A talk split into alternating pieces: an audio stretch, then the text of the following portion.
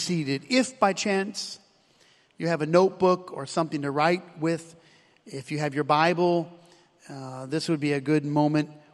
On purpose, I did not give you a handout. I, I, I really want to just walk through this with you.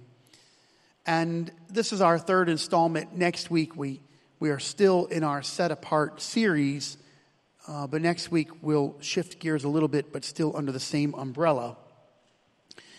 I want you to turn to the book of Hebrews, chapter 14, and uh, chapter 12, I'm sorry, Hebrews chapter 12 and verse 14.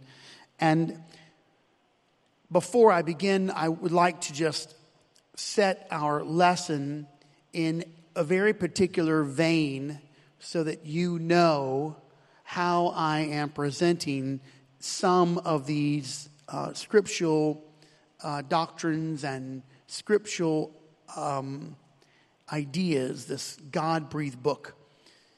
So, the first part of what I'm going to say is real critical so that we can build on top of this. And so, I, I don't stand here um, to grind any axe or to call out any person uh, or to make known any individual because being set apart is a totality of life. There's so many aspects to it. But I just want to systematically tell you where I stand as a pastor of the church. And I also want you to know that many people come to this house and many people worship the Lord in this place, and everyone is at a different point in their walk with God. And so, in, in typical moments, um, some of the subjects that I'll talk about tonight we reserve for one on one sessions or small group sessions. And that way, there can be questions and answers. But if anyone walks in here for any length of time, uh, it's very apparent that, that we are a little different. Now, not all of us are crazy, just a few of us are a little off. But the Lord said, uh, Peter said that, that um, the promises unto you and all that are afar off. Some people are just afar off. And so that's the promise, Acts 2.39. So just want you to know that this is where I stand as a pastor and what I'm pursuing. And I also would, would attend to the words of Paul, who clearly said, Not that I have attained, but I am pressing for the mark. So if by chance uh, anyone thinks that, that uh, they've arrived, I would beg to differ. We're all striving for the mark for the prize of the high calling of Christ, which is in, of high calling of God, which is in Christ Jesus. All of us. So perhaps you have found one of the subjects that Sister Tammy and I have already spoken about. You found them to be true in your life, and you have maybe not conquered them necessarily, but you have a better view and you are certain of it. But there may be some other things that you have not yet uh, acquired. And so, not that we have attained, but we do strive. Everyone say, strive. We're striving for the mastery, we're striving for it. I don't want to sink to the lowest common denominator in anything. I don't want to sink and say, well, you know, we don't want to we don't want to say anything because it might be offensive. Jesus said, eh, I'm sorry, Paul even said that the cross is a stumbling block. Jesus is a stumbling block. Jesus himself is offensive to billions of people around the world. So, uh, for us not to be offensive is impossible. You are the light shining in a dark world. And that light by itself already casts a judgment upon everyone else that doesn't follow the scripture. And you don't even have to open up your mouth, but all you have to do is show the love of Christ, and it is a very different view than what the world has. So here's the book of Hebrews, chapter 12, verse 14. The writer of Hebrews says, Follow peace. Everyone say peace. Peace with all men and holiness. Now, just notice first, they are in succession. We want to be set apart and we're going to follow holiness, but holiness always uh, comes after peace. Peace is derived or attained from respect or honor, kindness, peace. Peace is attained from calmness of voice. Peace is acquired when we have respect one to another. But if you don't have peace, you don't have unity. In fact, Paul said in one portion of Scripture, till we all come into the unity of the faith. Hmm, that's interesting. Two chapters before that in the book of Ephesians, he said, but keeping the unity of the Spirit, which is in the bond of peace. Peace looks like a circumference, some place. The only way for unity to live is if it can live and grow in the soil of peace. So before you get to unity, you get to peace, peace and holiness. Before you get to set apart, you get to peace. Before you get to the unity of the faith, you have to come into peace. Now comes holiness, which means set apart. And the writer of Hebrews, this God inspired book, said, No man's going to see the Lord unless you have holiness. That's set apart. I'll offer you a few practical thoughts here, um, but they all come from the scripture. Galatians chapter 5, we're talking about attitudes. Attitude is a part of being set apart because holiness actually begins with the attitudes and thoughts of the heart and the mind. And then there are thoughts, attitude, and then thoughts, and then the tongue, what we say. So it's not just our spirit, but it also is what we think, and then it, it is what we say. Next, the fourth thing is the eye, what we look at, because the eye is the gateway of the soul. It's the primary source of your mind. What you see, what you choose to see, what you, what you do with your vision, how you look. Um, as the scripture says, Job said, I made a covenant with my eyes. The eyes, that gateway, it opens up a world of sin or joy. When you see things, it can bring back memories. When you see the majestic mountains, it can bring you, it can, it can bring you into another thought. You look up at the sky. But if you look on something with desire or you see the wrong thing, it could be a Pandora's box. Maybe 30, 40% of women today have now devolved into what 75% of men have been struggling with. And I'm not, uh, I won't be vulgar here tonight, but pornography has destroyed many, many lives. It is one of the reasons why there are many people not getting married today. And it has, it has destroyed many marriages. What we see with our eyes, that's not something you wear, it's, it's something you do, it's something you desire. So you're going to have to make a covenant with your eyes. Um, I, I shouldn't, I, I won't impugn other places. All I know is that in my travels and in my, in my study, in my view, it's a rarity for any church to talk about some of these things because it's embarrassing and offensive. But I would, I would venture to say that most Christian homes will view things in the confines of their living room that they would never want anyone to see. Then comes the appearance. Appearance is the outward part of the body. It's adornment, it's dress, and it's the way that we conduct or fix or style ourselves, even our hair. Then there's the stewardship of the body, because as we'll describe, your body is the temple of the Holy Spirit. From 1 Corinthians chapter 3 verse 16, we know that the temple your body is the temple of the Holy Ghost. Some scriptures are de- are declaratives. That means you don't need a principle, the scripture already spoke it. But some scriptures give us the broad view of the principle. If your body is the temple of the Holy Spirit, you need to take care of your body. I didn't want to go for a walk, but Tammy said, we need to go for a walk. so we did, and it was good for me to go for a walk and take care of my body. It's good. And it's good for us to exercise. It's good for us to eat and drink healthy things.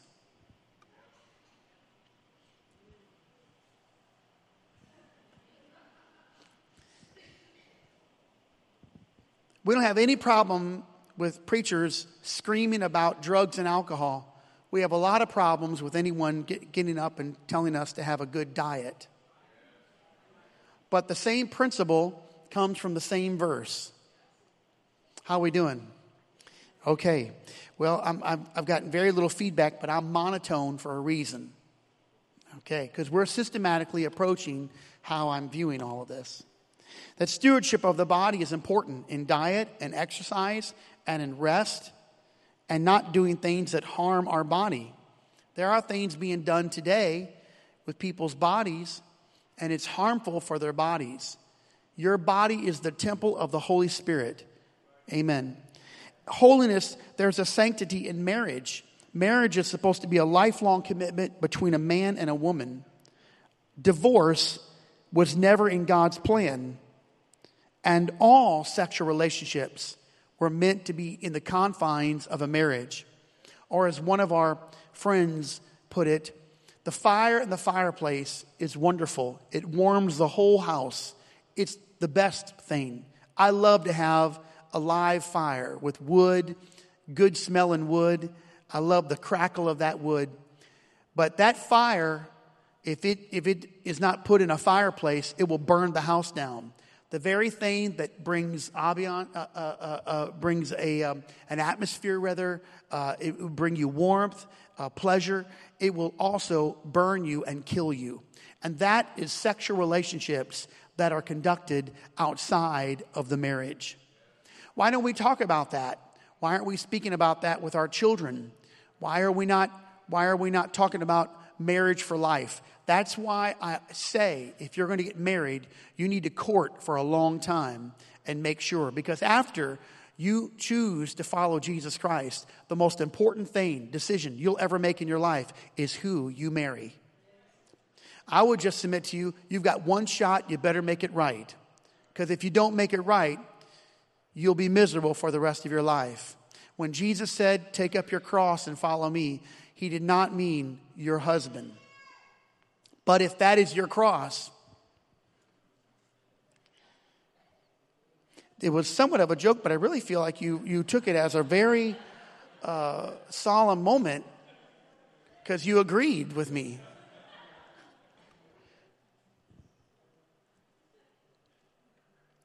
Now, yes, there are reasons for divorce. There are reasons why people get divorced. And there are legitimate reasons for that. And there are scriptural, uh, there's a scriptural outlay for it.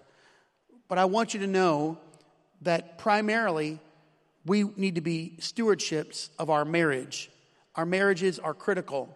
It's important that we maintain our marriages. It's important. And there is a fight against our marriage. There always will be.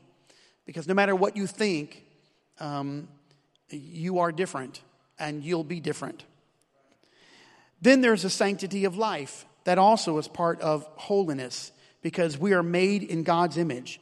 Now, if you would just step back and just take an aerial view of a couple of things that I've said, you'd find out that there's an onslaught against holiness, these items found in Genesis chapter 1 through Genesis chapter 3. I'll go over them in a second. There is a fight against what God did from Genesis chapter 1 to Genesis chapter 3. In honesty and in godly fellowship, in worldly activities, there are some activities that are very worldly. And then in retaliation, in greed, in materialism, and in prejudice. All of these things that I've, I've, I've spoken tonight, and we could spend a lot of time on one of them or each of them those are all part of holiness. They're all part of it. More specifically, tonight, I'm speaking about the roles of men and women. Creation uh, was instituted by the spoken word of God, He spoke the worlds into existence. Um, what we see uh, from many years ago and probably predates um, our nation's inception is the fight against creation, that perhaps there is no God. atheist, the atheist has been around a long time. The agnostic has been around a long time. The philosophers were found on Mars Hill in Athens debating with, with Paul, but in those philosophers, they were mystics. So they believed in all the gods. They didn't want to offend any god. That's why they had one last statue that, that read to the unknown God just in case they left somebody out. But beyond that, the philosophers also would muse about whether or not there was a God. If he could not be proved or disproven, they call themselves agnostic. And so, also in the first three chapters, not only is creation rebutted, refuted, and taught as a lie in all of your schools, all of your secondary educations, post secondary education, evolution is the well accepted premise, even though is it a theory of, res- of evolution that cannot be proven. Nonetheless, that's what all of our institutions teach as a regular practice. And if you've ever taken an anthrop- anthropology course, which I have, of course, that was in the 80s. Evolution was the basis, the groundwork for that, even so more now. All institutions rest upon a rebuttal against Genesis chapter 1. But also, there's a rebuttal against this idea that God made Adam and Eve, man and woman, in his own image. Man was created from the dust of the earth, and then God breathed the breath of life into into Adam, and the Bible says he became a living soul. From Adam, a woman came. The woman came from Adam. But every other man on the face of the planet came from the joining of a man and a woman. I never, in my wildest dreams, never growing up, even five or six years ago, would ever think that I would ever say from a pulpit that there are only two genders. Not only did we hyperbole into some other realm, almost like we've leapfrogged into another century, but I think from the last five or six, seven years, maybe I wasn't paying attention, I don't know, and you can correct me if I'm wrong later. But it seems to me that we, we just leapfrogged really far, really fast, and all of a sudden, it's as if it has always been that there is no such thing as a gender or roles or a man or a woman. The problem with that is these are old battles, spiritual battles. There is a spiritual war and it's being waged in the United States and beyond. Now, not all around the world, many places around the world um, laugh at the institutions of the United States. They laugh at the idea that we are refuting the roles of men and women. My grandfather, my father, and even when I was younger, never thought in my wildest dreams that we would be here. But here we are, and I believe that these are signs of the end time. If there was ever a moment for you to get right with God before the Lord comes back, this is the time. Very little has to happen before the Lord returns. He could come tonight or tomorrow. There could be the sound of a trumpet in the morning and we would all be gone. We do not know how long we have, but I will tell you that as the world grows dark and as the world starts to close in on us, we know the coming of the Lord is very soon.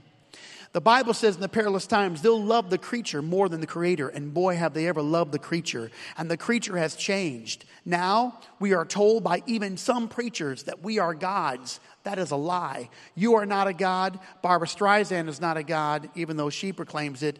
Oprah Winfrey is not a God even though she might proclaim it. You're not a God. You're not a little God. You're not a big God. There's only one God, and his name is Jesus. Okay, all right. So the roles of men and women are critical, and they give distinction to gender. This is very important that I teach this. If there was a time when there could be some rebuttal against distinctions, maybe it was in the 1950s or 60s. But coming out of World War II, something took place in America that heretofore had not taken place. You see, America was involved in a massive war.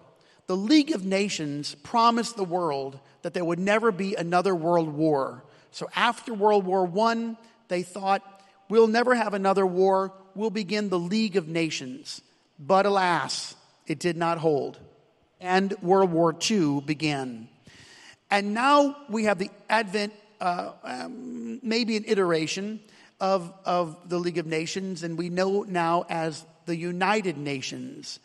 Um, the United Nations was supposed to also solve all world conflicts. That is, of course, until they elected Libya to be the gatekeeper of, of all arms in the United Nations, which was a farce. And so we know that they had no real power and still don't, but they may in the future.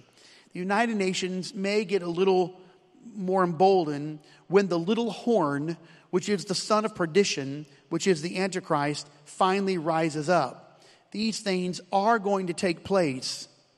The end of time will take place. But out of World War II, we found out, or at least many of the families found out, that men who once worked in the factories either were gone, they had perished, they had died, some of their bodies never returned from Europe. Women were taking their places, and they were taking their places in the workforce for the sake of the war. All of it was, all of it was copacetic. All of it was good for America. We were fighting the war together. But when their husbands came home from battle, our mothers and our wives had a taste of that freedom. And from that moment, there was an explosion of greed. And greed took over until finally the family didn't need one car, they needed two, they needed three, they needed a boat. And suddenly we found out that women entered the workforce, and, and through the years, we had a new term called latchkey kids. The roles of men and women started to change. Mothers were not home with their babies. Fathers weren't, were, and husbands were not, were, they were not satisfied. And there were many other factors. There was government, there was corruption, there were, there were industries that were taking advantage of their workers. Many things were happening. It wasn't just one sided. But the roles of men and women changed drastically. In fact, it changed so much that the family unit, the nuclear family, started to disintegrate. Until finally, we found out that the divorce rate was spiking, that men and women were, were, were, were at odds and conflict. And now we see that full fledged in everything that men and women are doing today. Not only were the roles being changed, but the image of a woman and a man was also being changed. I remember years ago, my brother and I would spend a couple of summers in New York City with Vic Votaw. He pastored in Queens, one of the boroughs. And Scotty and I would run around. I, I, Scott was the piano player and organ player, and I just went along for the ride, and sometimes they let me play the drums. But we went to the camps in Albany, but most of the time we were in the city, and we ran around the city. We would just run everywhere. We'd, we'd be in Chinatown and run over to Little Italy and run all over the place and had a good time. It probably was a little dangerous, uh, but we didn't know, and Vic Votaw, he didn't really care. I, will never forget in his, in his, um, his, it was an old Chrysler that he was driving. He never had any money, and we rolled down the windows and sing songs. We would sing church songs as loud as we could, especially when we came to a stop sign. And I'll never forget looking out the front window, and I said, Brother Vic, look at that woman. And he said, Jeffrey, that is not a woman. It was a six foot three guy. He was a big man he had a dress on and high heels. He had some jewelry and red lipstick on. And I was shocked. And I said, Man, I can't believe it. I, I've never seen a man dressed up like that. Now, there was a lot of other things spoken, which I'll leave out of this pulpit at this time. For a nominal fee, I'll tell you later. Today, if you would even glance incorrectly you would be accused of hate speech and violence. If you, I don't even know how, I don't even know what this word means, misgender someone, you could be fired from your job or you could be attacked. This is the evolution of what happens when roles and distinction in hair, apparel, home, and marriage takes place. Let me read to you my perspective that comes directly from the scripture. And I want to read to you from 1 Timothy chapter 2 and verse 9. In like manner, hold on one second. I'll, I want to pull this up. So this is 1 Timothy chapter 2 verse 9.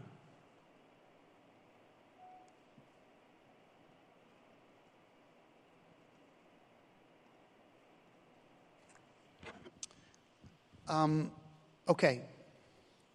Let me just read 1 Timothy chapter 2 verse 1. I exhort therefore that first of all supplications, prayers, intercessions and giving of thanks be made for all men, for kings and for all that are in authority, that we may lead a quiet and peaceable life in all godliness and honesty. For this is good and acceptable in the sight of God our Savior, who will have all men to be saved and come to the knowledge of the truth. Verse 5. For there is one God and one mediator between God and men, the man Christ Jesus who gave himself a ransom for all to be testified in due time, whereunto I am ordained to preach an apostle. I speak the truth in Christ, I lie not, a teacher of the Gentiles in faith and variety, verity.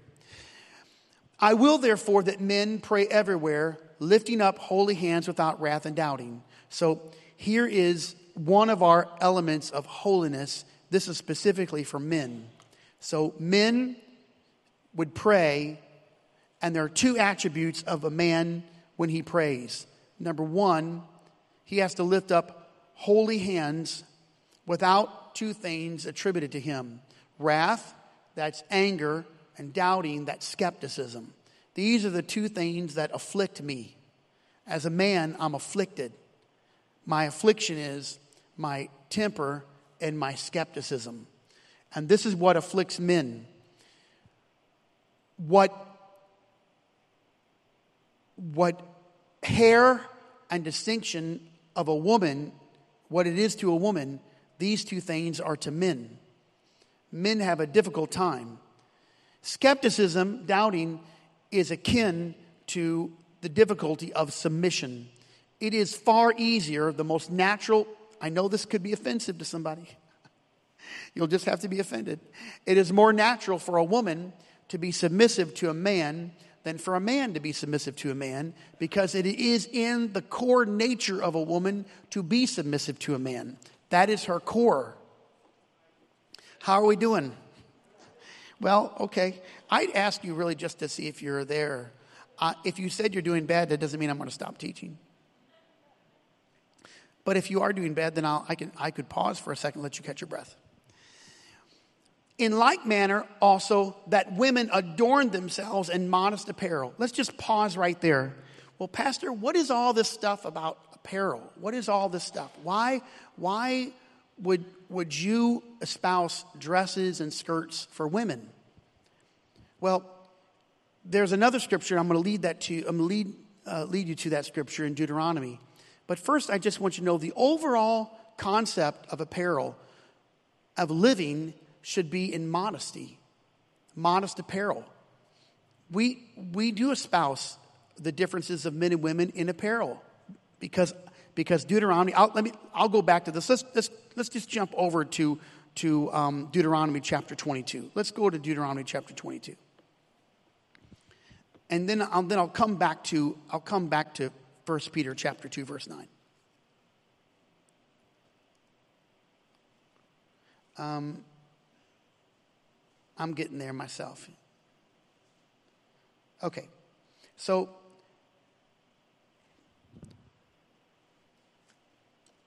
in, in the scripture, there are, there are at least two forms of abominations there's an abomination to men, and there's abomination to God. Abomination to men is very much in line with the current aspects of the day. So if you're reading through the, the Old Testament, you'll find this is an abomination to you, this is an abomination to men. But then there are some abominations to God bestiality, um, um, incest. Those are abominations to God. And when it's abomination to God, and we're not talking about wool and cotton. We're not talking about that. We're talking about something that doesn't, is not, uh, is not confined to a dispensation. So a dispensation would be a period of time. There's multiple dif- di- different dispensations depending on who you talk to. Now, we do know that there's the dispensation of the church, and that began when Jesus rose from the grave and Peter, 40 days later, uh, preached on the day of Pentecost. That's the dispensation of the church. Now, how do we know that? Because the Bible says there was once a time when God winked at ignorance. He closed his eyes to people that didn't know. But now he commands all men, all people everywhere to repent.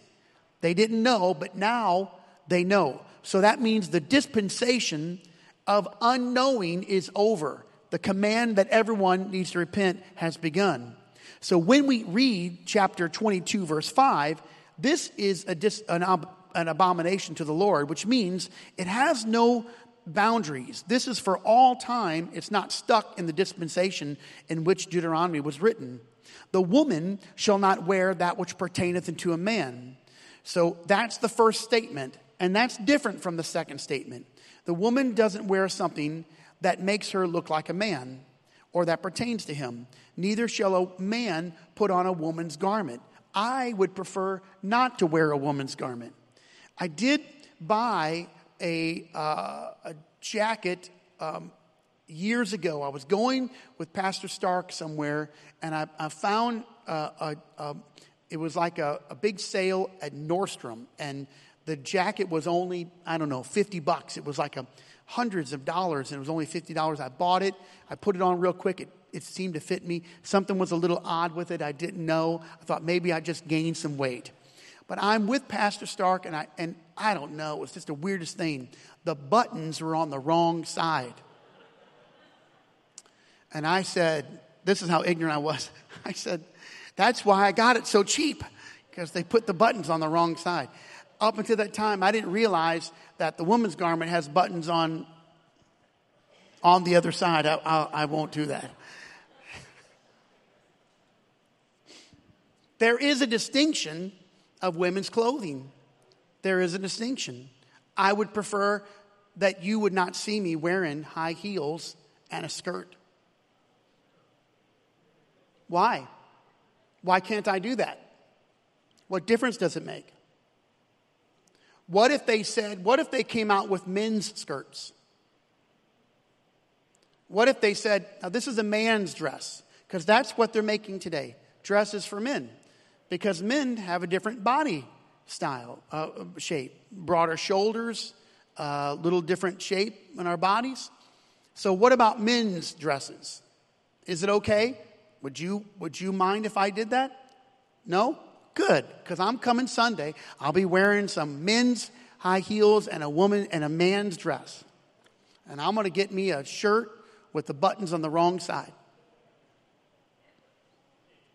Now, I'm going to tell you, first time I walk in here like that, about everybody in this building is going to get up and walk out. Why? Why would you be offended? Why would you think that was wrong? What if we had all of our men wearing men's dresses? Well, the reason why we don't do that is because here's the Bible. This is the position that I, that I take, and it's from Deuteronomy chapter 22, verse 5. This is the position that I ask our men and women that are in leadership and on our platform because they represent the scripture and what we stand for. That a man doesn't put on a woman's garment. For all that do so, here it is, here's the big kicker they are an abomination unto the Lord thy God. That scripture right there doesn't stay in the realm of what is called cultural relativity. You see, if you apply cultural relativity to this scripture or to any Old Testament scripture or all of them, it means that it's only applicable for that culture and only relative to that time. This is a dangerous road to go down because once you step into the realm of cultural relativity and apply whatever verse you don't like, it just simply means that today's a new day. We're going on. We're progressive or we're enlightened or we're smarter or we're better. We're not better. We're not smarter. We don't know and we're not going to deviate from the scripture. And God forbid that we would get caught into cultural relativity so that we can just apply whatever scripture and say, hey, you know what? That's really not for us. That was just for them. At the same time, there were scriptures that were given just for the Jewish community. Otherwise, all of you that had shrimp last week would be in violation of the law. So now, how do we do it? What are we going to do? We're going to apply what Paul said to Timothy, rightly dividing the word of truth so that we're not ashamed. I'm going to rightly divide the word of truth. That's why we're here tonight because we want to be set apart in conduct, in thought, in word, in deed, inside and outside. Amen. Okay, that's all right. Thank you. I appreciate all nine of you. Amen.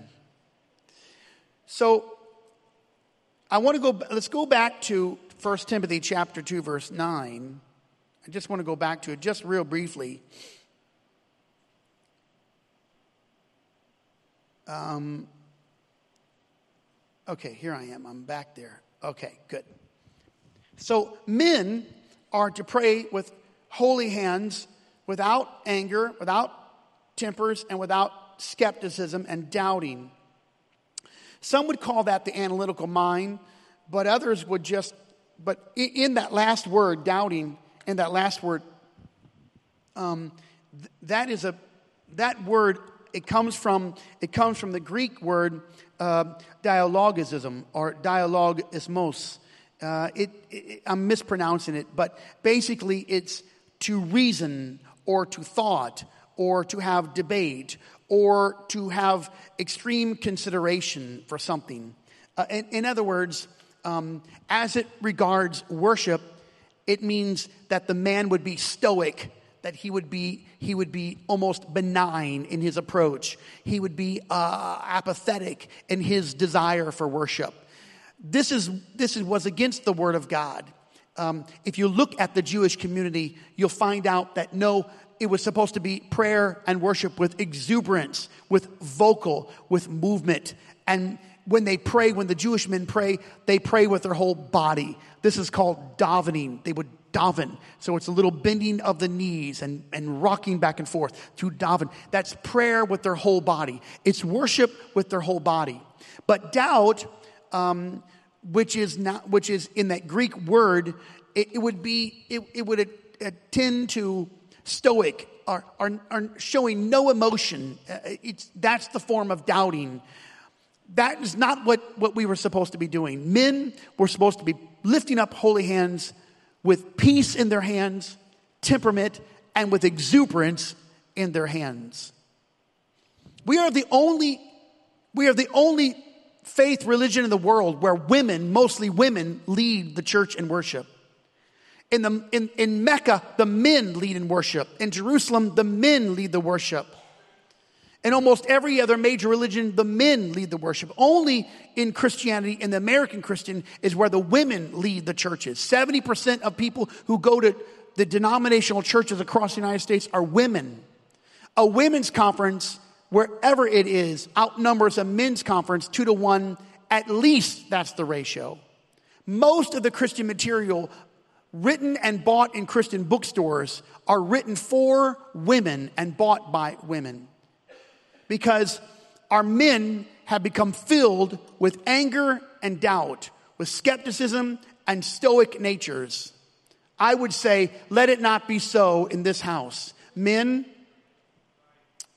pray with your whole body, worship with exuberance. Don't fold your arms during worship. You have to lead during worship. And don't tell me that's your personality or that's your background or it's because you're Polish or because you're German.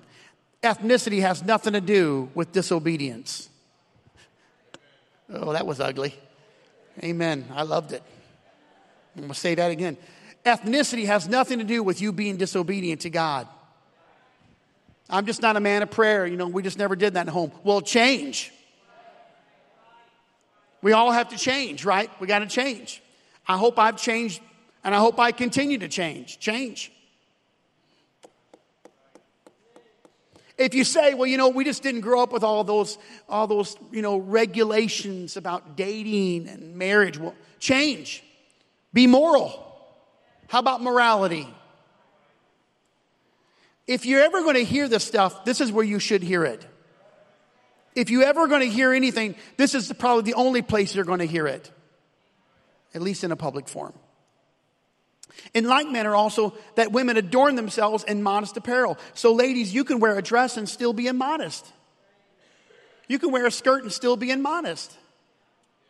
If it leaves nothing to the imagination or if it's too revealing, it can be immodest. The Assembly of God movement, about 15, 18 years ago, uh, one of my uh, friends who was Assembly of God pastor was, was talking to me and he said, We have a huge problem.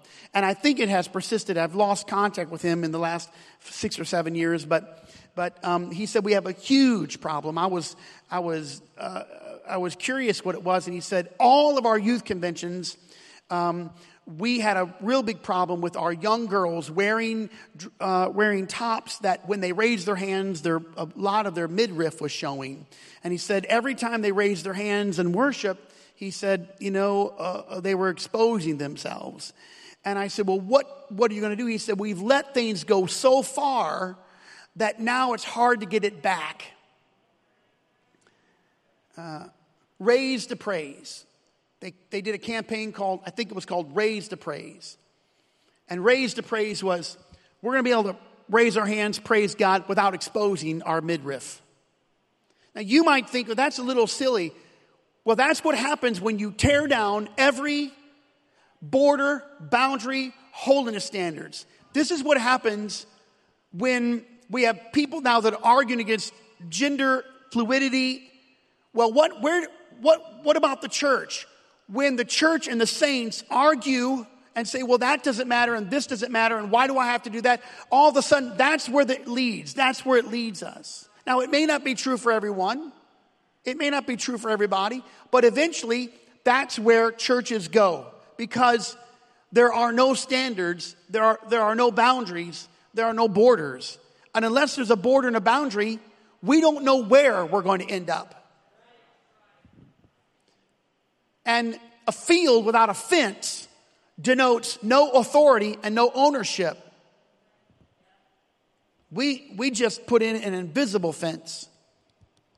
And I, uh, we also have a shock collar, and I wasn't sure if it was working. So I held my hand to it and put it on number 25. I want to tell you about number 25.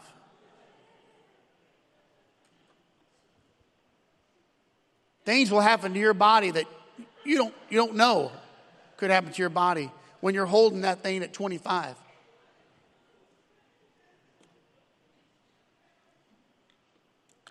And I've decided that in the new building, we're going to have the seats installed. So when we say, let's praise the Lord, people are jumping up. Woo! We have an invisible fence. You don't see it, but you can feel it. I promise you that. And the invisible fence, while it's buried, it gives off a, off a signal. And it says, don't go there. You don't belong there. But the church doesn't want any fence because we're into subjectivism. Well, let me just tell you my position. I'm not into subjectivism. I want to preach right in the whole counsel of God. I want to deliver the truth to you. See, I have to give an account for what I say. And if I withhold something from you so that you will love me, I could be wrong with God and right with you. And this is what Peter and John said Shall we hearken unto men more than unto God? Judge ye. I have a need. I do have a need. I like, I like to be liked. I, I enjoy that. I enjoy being around people that love me. That can be a dangerous trap when it comes to preaching and teaching the word of the Lord. But many have fallen to that trap. Thankfully for me, this church loves the word of God, and I'm grateful. And then with shamefacedness and sobriety, that means that, mean, that that's, that's talking about a soberness. The soberness is, is, is not flamboyancy. Shamefacedness is talking about the absence of, of, of the cosmos. The Bible will talk about cosmos, or that's where we get the word cosmopolitan or cosmetics, with broided hair, gold, pearls, costly array. But which becometh, here's the verse 10, women professing godliness with good works. So these are critical verses. As we look through this, we can see that, that there is a standard just by how women ought to appear, how, ought, how they should look, and how men ought to look. Now, let's just go on to 1 Corinthians chapter 11, if you don't mind. And uh, if you have your Bibles, this would be a great place, and we'll read a little bit.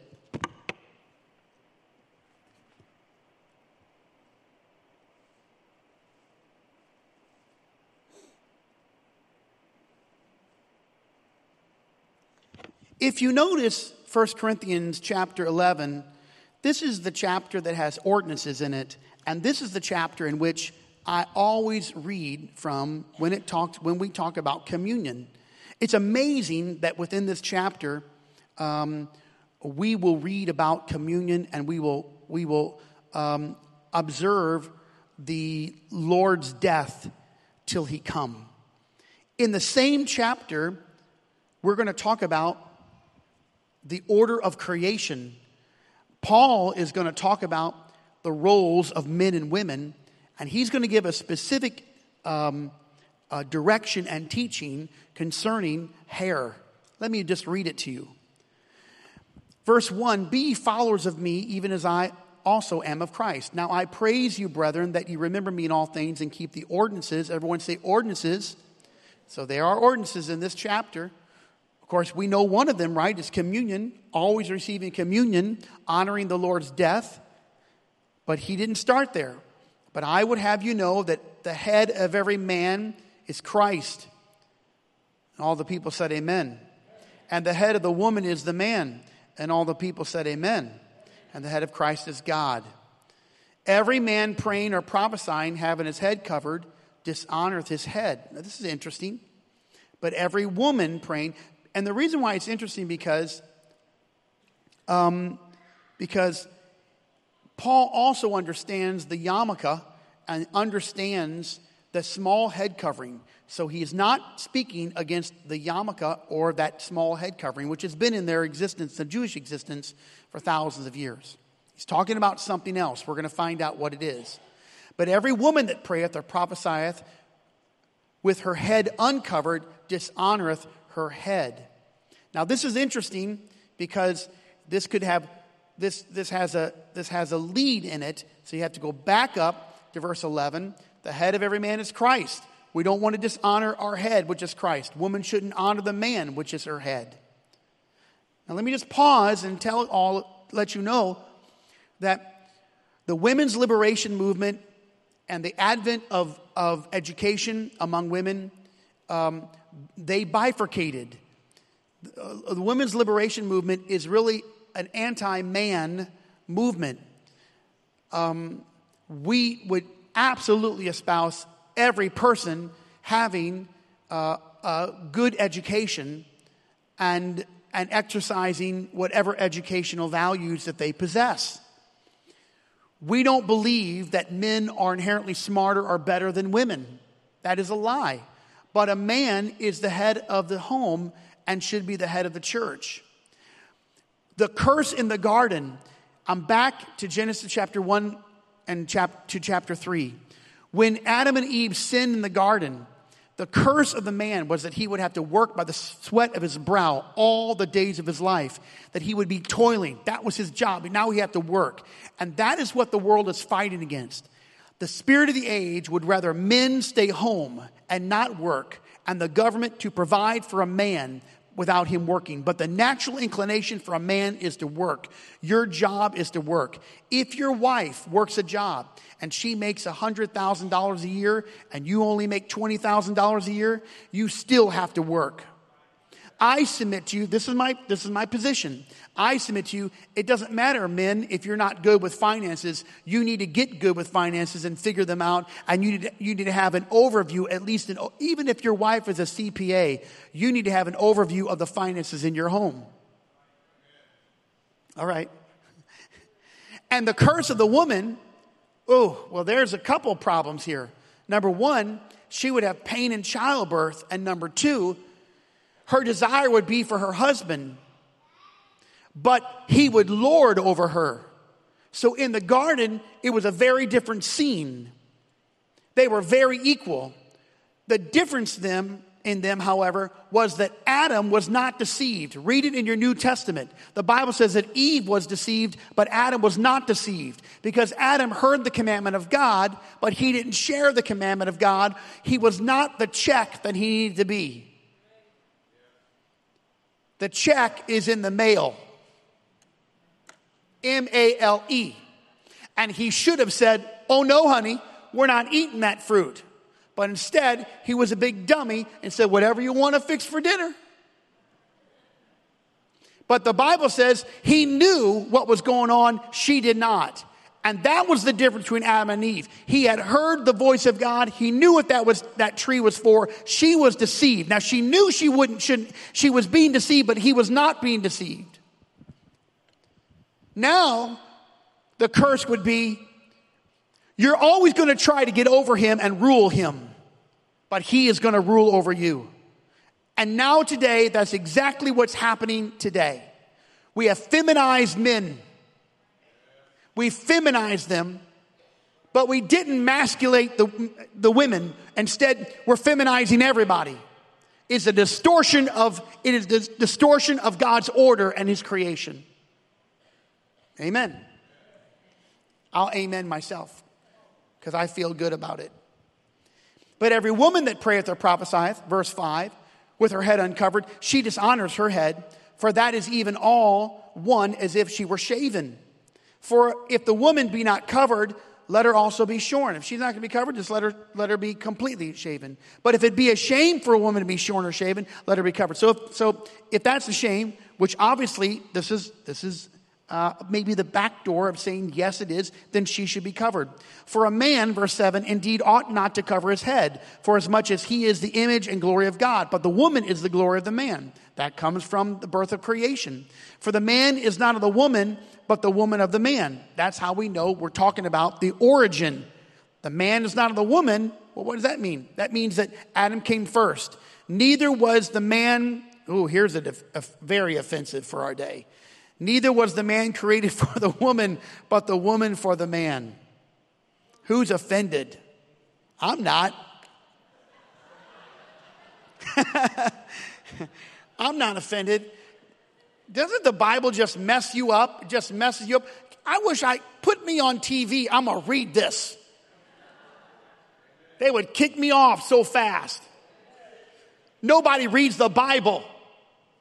Now, listen, ladies, I just want you to know it's okay. God created all of it in seven days, and at the, at the end of the sixth day or the seventh day, He said it's good, and He rested. And the moment that it was not good, this is what He said it is not good for man to be alone. The first problem, the first time that God said something was not good, the solution was a woman. Did that make you feel better? I was trying to mitigate here something. I don't know. I was trying to help you out a little bit. he, he, he, he, he couldn't be alone. I don't know. I was, I've been told this many times. I don't know if it's true. I don't know. I'm not there. But many ladies have told me, many people have told me, a woman, when she gets, she can live without a man, but a man cannot live without a woman. Nobody said amen, so I'll just keep on going. But that's just what I've been told. It's not in the scripture necessarily. Neither was the man created for the woman, but the woman for the man. Verse 10 For this cause ought the man to have the woman, for this cause ought the woman to have power on her head because of the angels. Uh oh, now we just jumped into a spiritual authority. Now, the woman has power on her head it's in relation to the angels because the angels have a covering also. Nevertheless, neither is the man without the woman, neither the woman without the man in the Lord. Let, let, I'll break that down for a little bit. In the Lord, however, a woman is not independent of a man, nor is a man independent of woman. They were supposed to be together. Verse 12 For as the woman is of the man, the woman came from the man, so also a man is born of a woman. Okay, but all things of God. We're, we're getting the order of creation here going. Judge yourselves. Is it right? Is it comely? Is it beautiful that a woman praying to God uncovered? How do I know? Well, verse 14 is going to tell us. Doth not nature itself teach you that if a man have long hair, it is a shame unto him? Yes, nature teaches us that because it's natural for you men to go bald or to have a bald spot or to have a receding hairline. It's, this is natural. I hope it doesn't happen. I found some stuff you could spray on.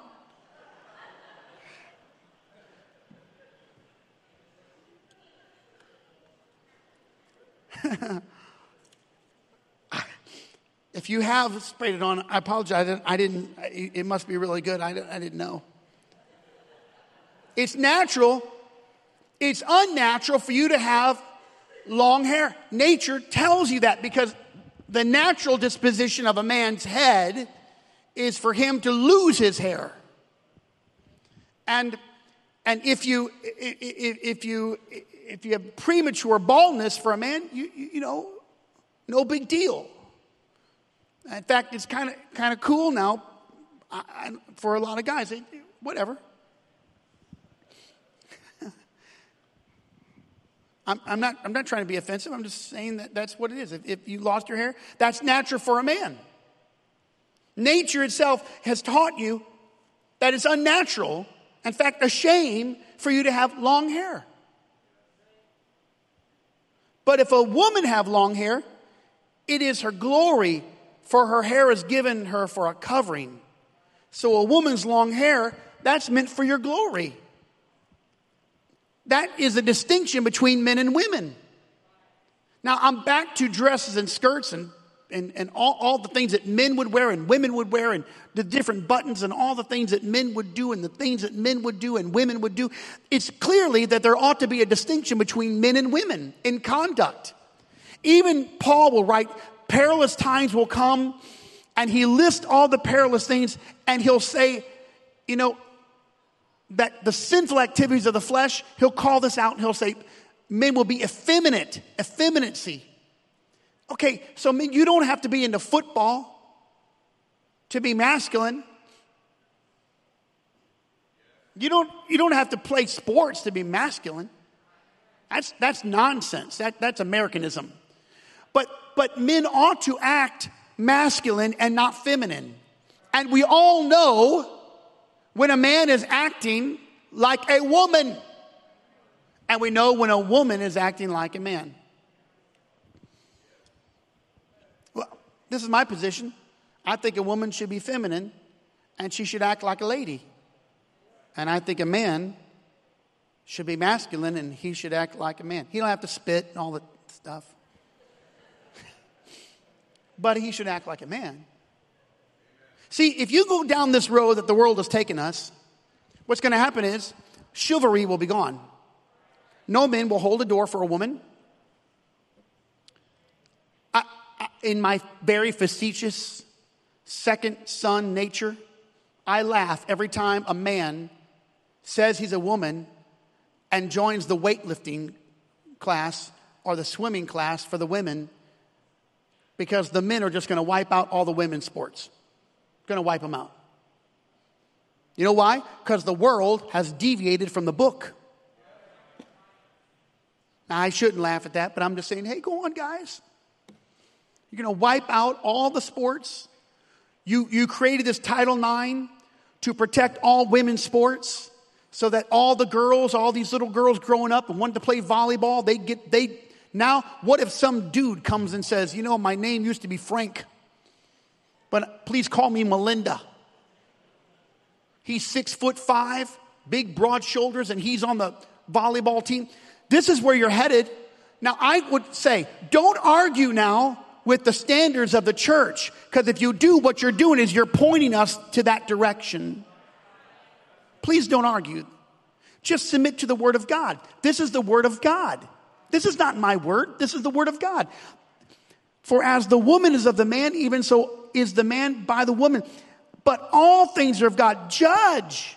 The woman ought to be covered. That's her hair.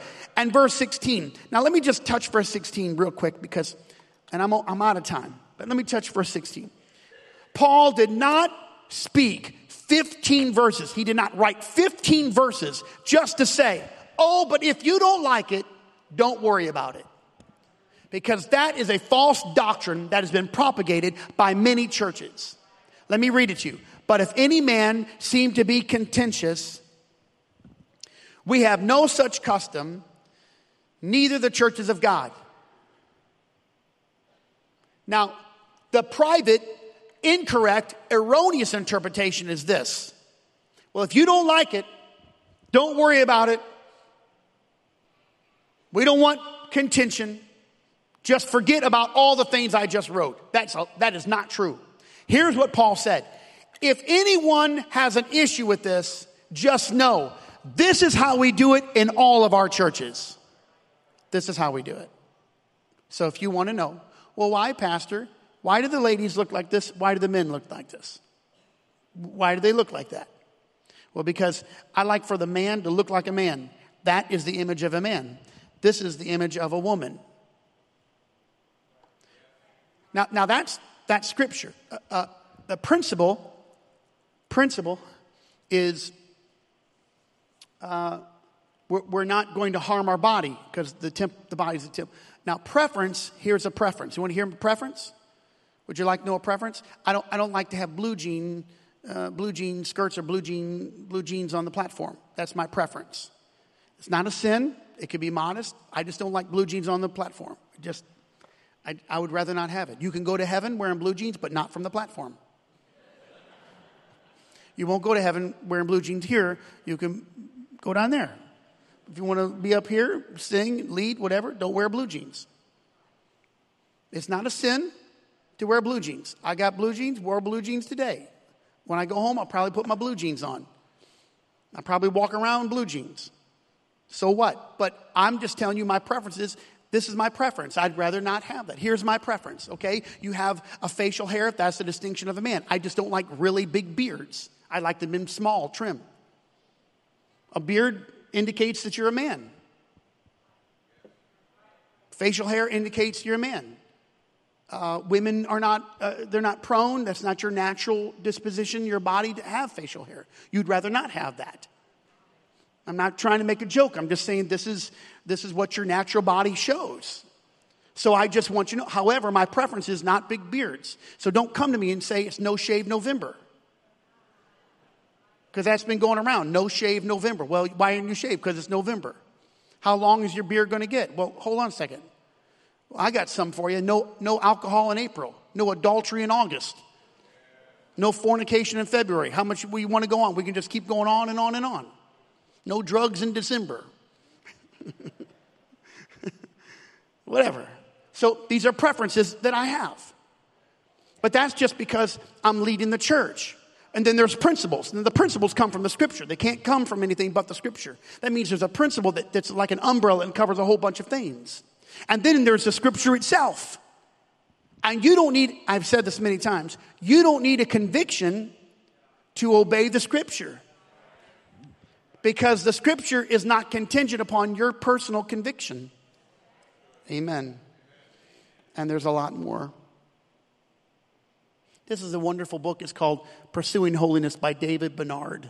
I love this book, and uh, it's helped me a lot. And I've taken a couple excerpts out of this book, and it's in our bookstore, and I would challenge you to read it. And I challenge the men to read it. And I challenge the men of the church to teach, teach it to your family and the ladies of the church. And the reason why that I teach set apart tonight in this particular fashion about outward appearance. We've talked many times about attitudes and spirits and what we say and what we do. Many, many, many times. Um, if you want to hear a, a, a, a, sermon on, on, on piercings and body piercings, and, and you, you can go back to listen to my sermon called Put Ons and Put Offs. And then you'll, you'll, you, you can understand where that came from. Um, these are the things that we attend to, these are the things that we espouse. We're not the only people that, that espouse these things. Uh, Tammy and I have, um, we, we've been very impressed by some of the Baptist churches that hold a very good holiness standard. And they're holding on to that even though uh, different places are mocking them for it. Let me, let me just tell you, you don't have to change very much about yourself. Just in one year, two years, you're going to look very different from the world. In fact, all you have to do is tell your children there's just there's, there's only male and female, and they're going to be ostracized from every book club, every every event, everything you could ever think of. And for all of you who have children, you're sending them. Maybe it's because you don't have the funds. It's okay. There's different, there's different venues. There's, there's switched on schoolhouse and homeschooling and there's different schools around. Let me just tell you, there's going to be boys in the girls' bathrooms and boys in the girls' showers. They're already happening today. I just want you to know we have to have a standard and there's got to be a holiness. And this is what we believe and this is what I espouse. This is how I teach because I believe we have to have a protection. Now, having said all of that, I'm going to go find some people and they're not going to know one thing I just taught. And they're going to be my new converts and I'm going to teach them and I'm going to let them grow. And they're going to come in and they're going to worship. Don't get confused. I'm not offended by them.